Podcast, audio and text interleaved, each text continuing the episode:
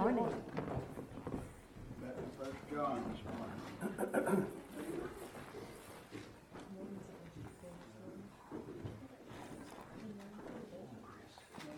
Last week we talked, we went through the first four verses of First John and talked about how John uh, pretty much was telling his audience uh, that, you know, they, they needed to listen to him, they needed to hear him uh, because of the, because of the fact that he had been with Jesus.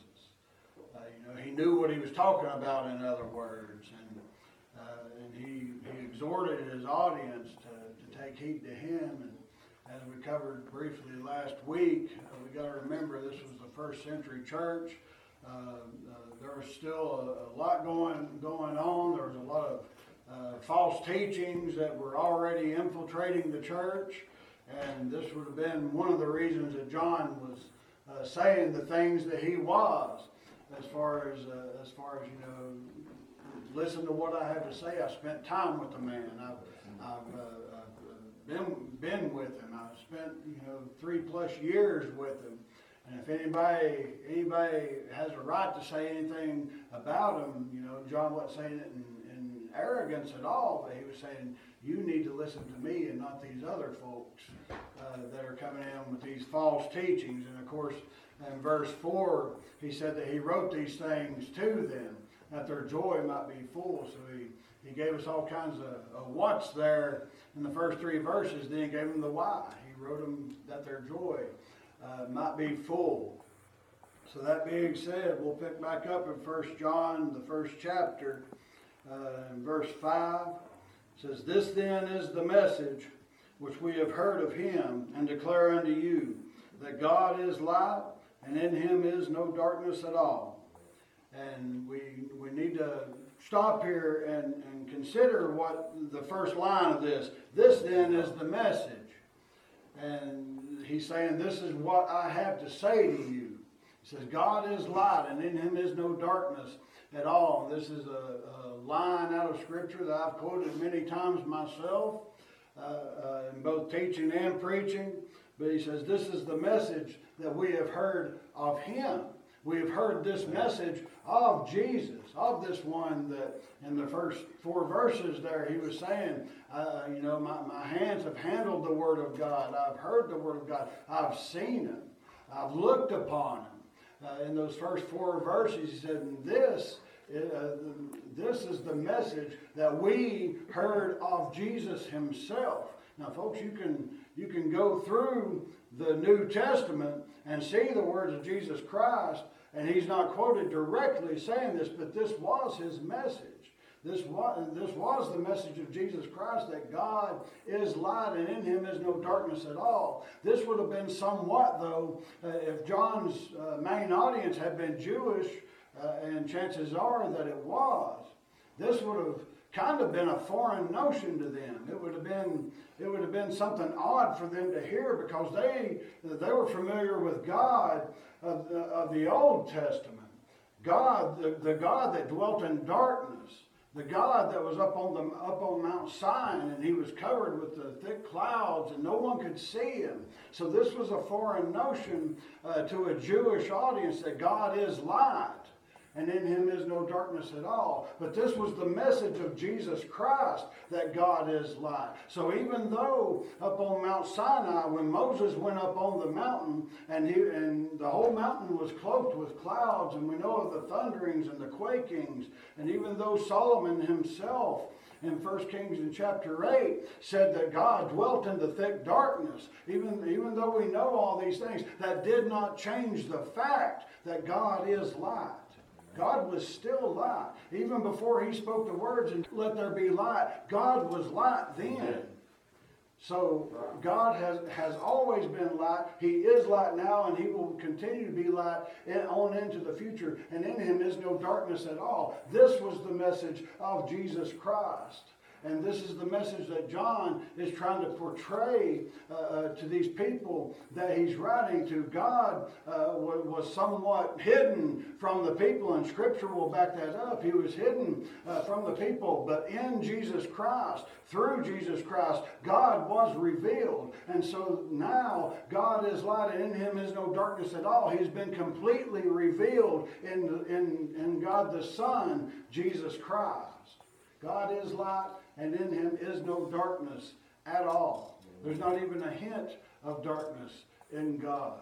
He is pure light. He, he's holy light. He, uh, and in him is no darkness at all. Amen. Verse six, if we say that we have fellowship with him and walk in darkness, we lie and do not the truth. Verse seven, but if we walk in the light as he is in the light, we have fellowship one with another, and the blood of Jesus Christ, his Son, cleanseth us from all sin. Back up to verse six. We need to keep this in mind reading the rest of this. If we say we have fellowship with him and walk in darkness, we lie and do not the truth. In other words, he's saying, if, if we say, now listen, that word we, that includes John. John's including himself in that statement. Remember what the first four verses were all about. John saying, you need to hear me. I've been with Jesus Christ. And he, and he goes on to say, if we say that we have that we have fellowship with him and walk in darkness, we lie and do not the truth. He's saying, if, if we, or if anyone, says they have fellowship with God, but they walk in darkness, then they do not the truth. John's saying, look at the life that I live. Look at the way that I walk. Like I said, he was defending himself in verses one through three in First John.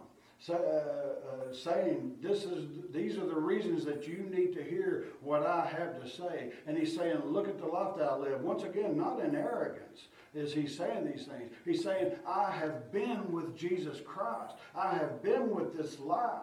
I have been, been with the light of the world. Jesus Christ made that statement himself, that he is the light of the world. Amen. And John here is saying, I have been with that light. I have fellowship with him. And if we have fellowship with Jesus Christ, uh, we, we cannot go on in darkness. Now listen, we can stray from Jesus Christ. We can go on our little merry way. We can be on the straight and narrow path, and we can take a left turn, or we can take a, a, a right turn, and we can go out where, where the darkness is. We can do that as Christians. But John here says, if we say we have fellowship, it's the fellowship with Jesus Christ. If we say we have fellowship with him, but we walk in darkness, and we walk in darkness, then we lie and do not the truth. We lie and we do not the truth if we say that we know Jesus Christ. I mean, you all know people like that. They say, well, I know Jesus. Me and God's got a tight relationship. Me and God go way back. Me and Jesus go way back. I've heard people say this, but their life doesn't have any fruit of the matter. The life that they live says just the opposite of what they're proclaiming. They have no fellowship with Jesus Christ. They can't have fellowship with Jesus Christ because they're walking in darkness constantly. And you and I both know people like this. And like I said, we, we as true blue born-again saints of God, we can get off the path that God has set us on. And we can stray away from the light. But folks, that light, that light, it doesn't mean that the light's not there anymore. That light will guide us right back to itself. It'll guide us right back home where we need to be. If it was midnight here right now, and there wasn't a star or a moon in the sky, and there wasn't but one street lamp in all of Kingsport, everybody in Kingsport would be focused on that light. Why? Because that was the only source of it. Folks, if we, as true blue born-again Christians, as I just said, if we stray off the path that God has set us on, that same light, it will guide us back to him. It will guide us back to the light. Light, uh, and comparing God uh, to light is actually quite a quite a wonderful thing that John is doing here. I mean, if you think if you uh, think about light and you, and you contrast it or uh, or compare it, for that matter, with darkness. I mean, what is darkness? It's nothing more than the absence of light. So if we're walking in darkness, it's because we want to be there. If we're walking in darkness, it's because we have something to hide. Why? God, God is light. Once again, that, that speaks of his holiness, that speaks of his righteousness and his purity. Uh, and this light, at some point or another, if you're sitting here born again this morning, this light shone in your heart one day. It shone in your life, and it showed you the, the deep, dark sins that nobody else in your life may have known about. It showed you what you were, and but it also showed you who God was and who God is. And this is the message that John is te- uh, telling these people about. Says, this is the message that we have heard from him, that God is light, and in him is no darkness at all. God, uh, Jesus Christ, in saying that he was the light of the world, that had a twofold meaning. It, it, it had two purposes. It showed who God was, and it showed what men were. Amen. It showed us that we were sinners, and it showed us that we were in need of a Savior. It showed us that we preferred the darkness. Why? Because when that light shone, and there's all kinds of scripture to back it up. You look at Jesus when he would talk to the Pharisees. He talked to them prideful Pharisees. You look at him when they brought the woman to him uh, in adultery. And G- uh, Jesus, uh, there in John chapter eight, and Jesus just simply knelt down and wrote in the sand. He wrote in the dirt. But when he finally looked up and he said, he who is without sin, let him first cast a stone. What did they do? They left one by one. Why was that? Because the light of the world was right there, and they were running from the light because they preferred darkness. It exposed to them who they were and exposed to them what they were. This was, uh, I said, those are, were Jesus's, or that was Jesus's twofold Uh, meaning when he said that he was the light of the world. He showed who God was. He revealed God. He was the express image of God according to the scriptures. So he revealed God and he revealed man in doing that. But if we say we have fellowship with him and walk in darkness, we lie and do not the truth. Folks, that's a serious statement. Why? How so? Because my Bible says that all liars will have their part in the lake of fire. If we say that we have fellowship with God, but yet we walk in darkness, we lie, and we do not the truth. In other words, we're not practicing the truth. We're not, we're not doing what we know that we're supposed to be doing. Every one of us has a conscience. Every one of us knows right from wrong. Whether we're saved or not, every one of us knows right from wrong. I knew right from wrong. I knew good and evil before, long before I was saved. And I knew things that I should do, and I knew things that I should not do. Uh, uh, but these things, he, uh, he says, if if we have if we say that we have fellowship with him and walk in darkness, we lie and we do not the truth. We're not practicing the truth. What is the truth? Jesus is the truth. Amen. Jesus is the way, the truth, and the life, according to John chapter fourteen. Uh, but what is this book is truth.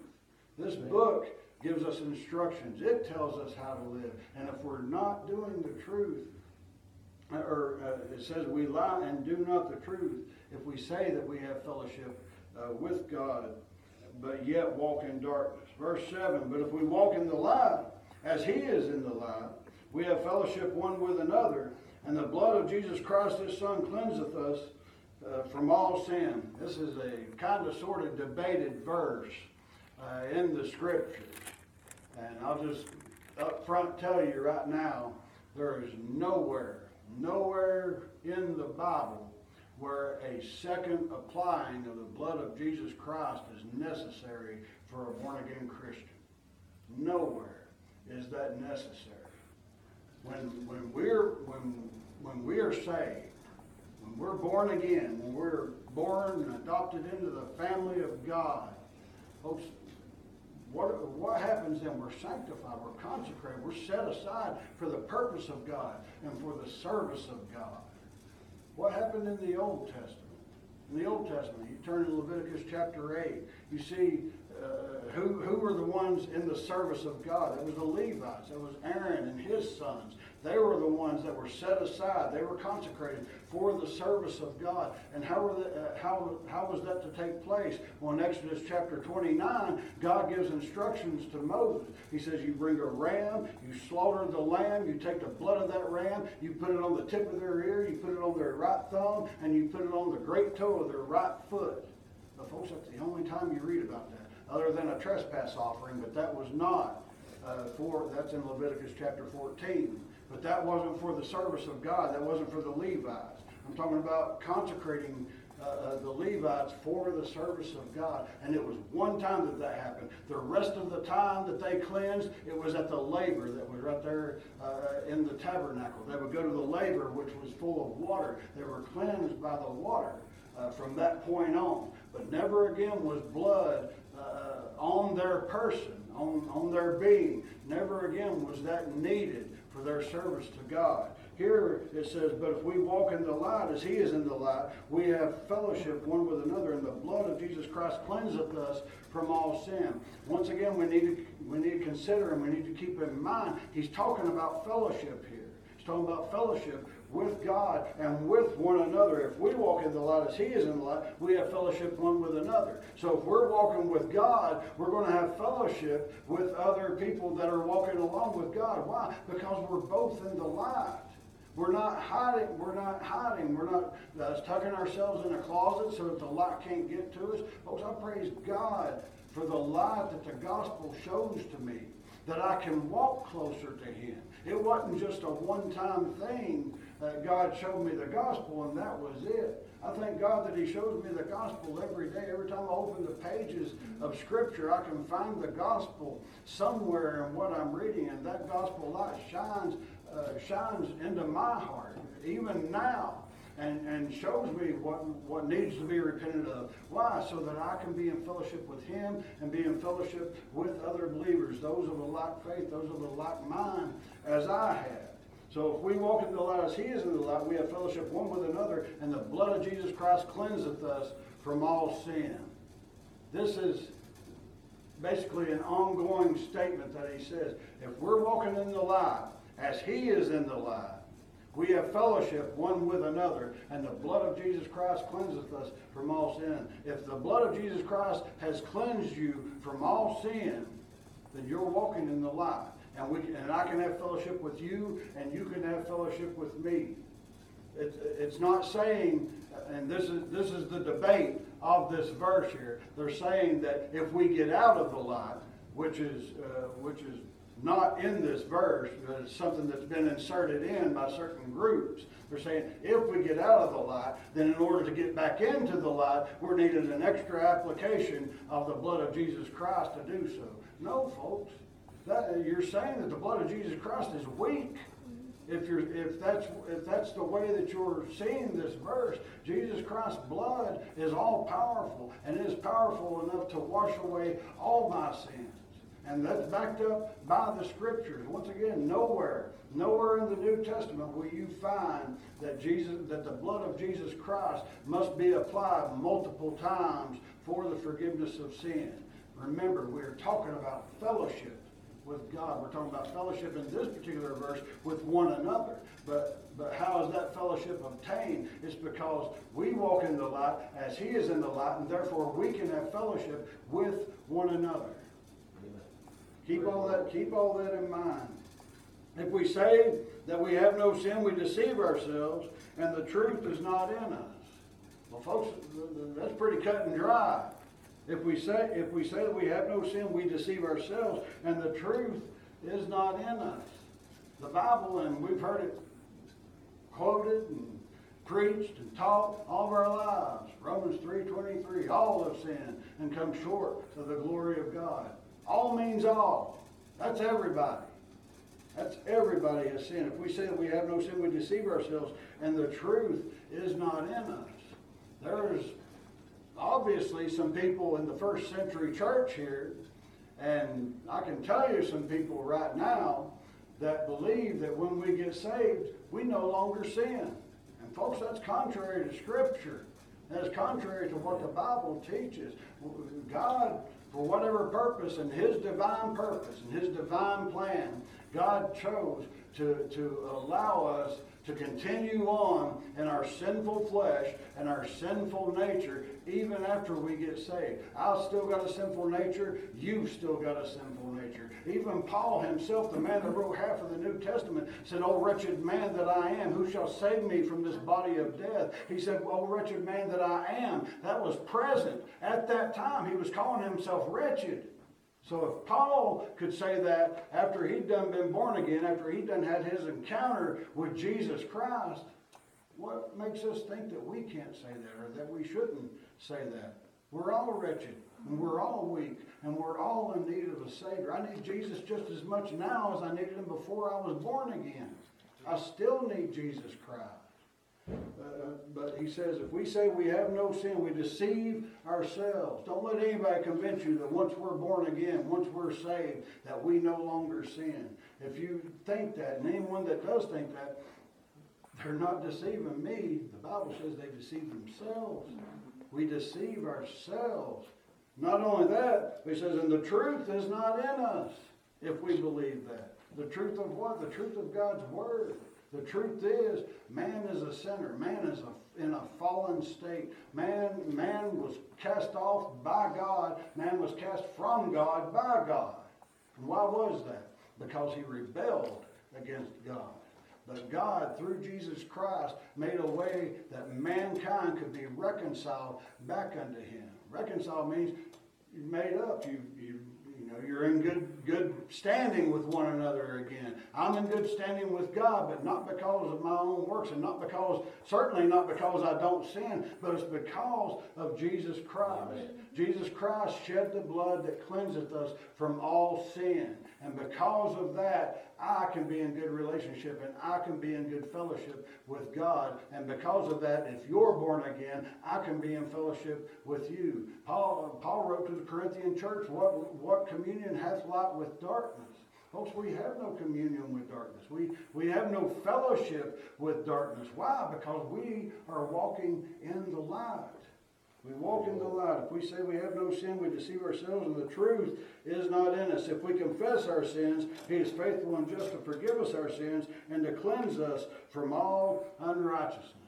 And for a, for a child of God, this shouldn't be an issue. Now, what, what verse did he just come out of saying that?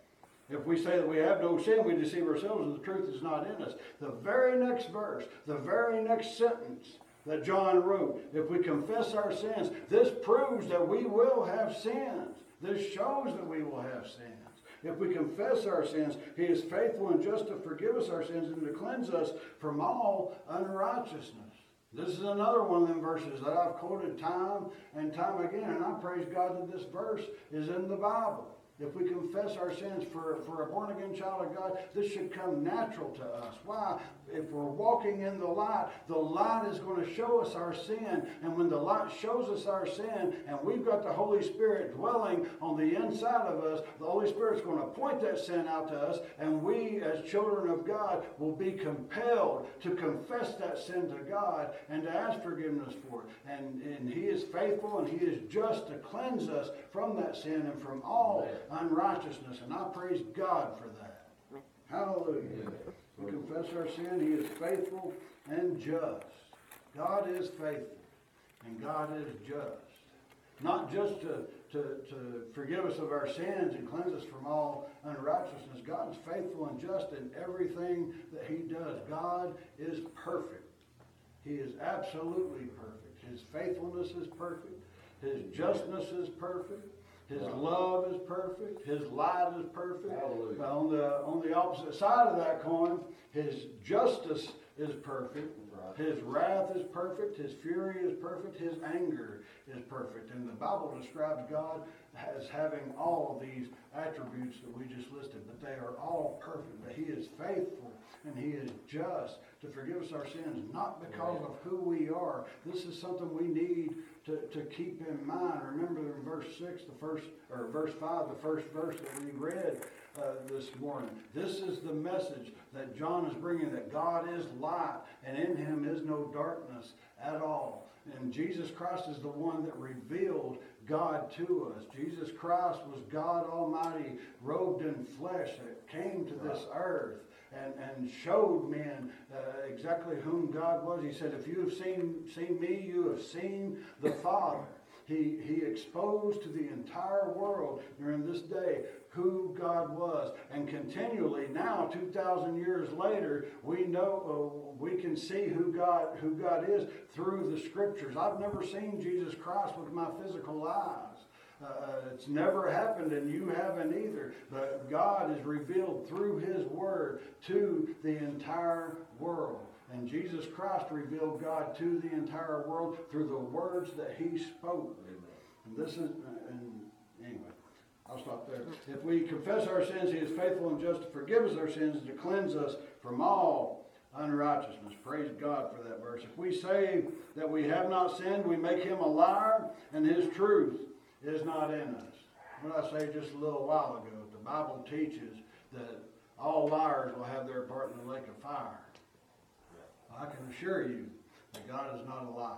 God cannot lie. He's not a man that He could lie, according to the Scriptures. God can't tell a lie. He cannot sin. Uh, but it says, if, if we say that we have not sinned, we make Him a liar, and His word is not in us. Compare or, or, or couple this, I should say, with the ver- with verse eight. If we say that we have no sin, we deceive ourselves, and the truth is not in us. Go up to verse six. If we say, notice all these verses start with if we say. If we as men, if we as women, if we as human beings say these things. Once again, verse six, if we say we have fellowship with Him and walk in darkness, we lie and do not the truth. Verse eight, if we say that we have no sin, we deceive ourselves and the truth is not in us. Verse ten, if we say that we have not sinned, we make Him a liar and His word is not in us. If we say these things, why, why is this so condemning? If we say these things, because the Bible says otherwise to all of these things. That's why the condemnation is there. That's why in verse ten, once again, if we say we have not sinned, we make Him a liar. Why? Because God says that we are sinners. The Bible says that we are sinners. Jesus Christ said Himself that He came not into the world to, to condemn the world, but that the world through Him might be saved. He said that He said that He came to save sinners. Who is sinners? That's everybody. That's all of us. So if we say these things, in other words, we are rebelling against what the Word of God teaches. And it's not just New Testament. It's taught all over the Old Testament that, that man is in a wretched, corrupted state, and he needs a Savior. And in the Old Testament, those Jews were looking forward to that Savior. They were looking forward to the Messiah to come. Jesus Christ uh, uh, comes to planet Earth, and and has, and He's born as a baby. He grows up through His adolescence, through His teenage years. About the age of thirty, He begins His ministry. And for three plus years, He ministered here on the earth. All these things happened. And, and in all of this uh, that we're talking about here, Jesus Christ taught that man is man is a sinner and that God is a Savior. Amen. So if we say that we have not sinned, we make Him a liar. We're going against what the Word of God says. And folks, that's a serious offense. It's a serious offense to call God a liar. Now, I ain't saying that people that make the claim, well, I haven't committed sin. And I've heard that I don't know how many times in evangelism efforts and family. Uh, people say, well, I really don't feel like I've done anything that I need to be forgiven of. Folks, that's calling God a liar. Because God says they have. God says they are sinful by nature. God says, I am sinful by nature, and you are sinful by nature. So we call God a liar, and I can promise you that God will have no part in the lake of fire. He will not be there. His wrath and His fury and His anger and His indignation will all be there. But God Himself will, uh, will be in heaven where He has been all along. If we say that we have not sinned, we make Him a liar, and His word is not in us. In other words, we don't understand the Scriptures. We don't understand what the Bible is teaching about us all being sinners, about us all being in need of a Savior, about us all being in a fallen state, about us all being cursed of God. And folks, that's a that's a serious statement. It's a serious offense to uh, uh, to say that that God has cursed us, but that's exactly what happened. He not only cursed man in the garden, he cursed the earth, he cursed everything. He cursed all of creation in the garden. Why do you think that the Bible says the, the earth itself groans for her rebirth? Uh, you know, just, just as just as our souls groans for a rebirth, the earth itself groans for a rebirth. Why? Because it was cursed of God, because the entire world had become corrupted. But if we say we have not sinned, we make him a liar, and his word is not in us. That's a serious, serious statement that John makes there. Uh, not only calling God a liar, but saying that his word is not in us. In other words, we don't understand uh, the scriptures and what they're teaching us about ourselves. Jesus Christ taught us, uh, taught us, and we have his word, and we have his teachings, we have his sermons. Not every word that the man ever spoke, I'm persuaded of that, is recorded in scripture. But what God wanted us to know is more than enough to show us how needful we are of a Savior. Anyway, that wraps up the first chapter of First John, and I ain't going to get into the second chapter as much as I would like to. Anybody got any questions or comments on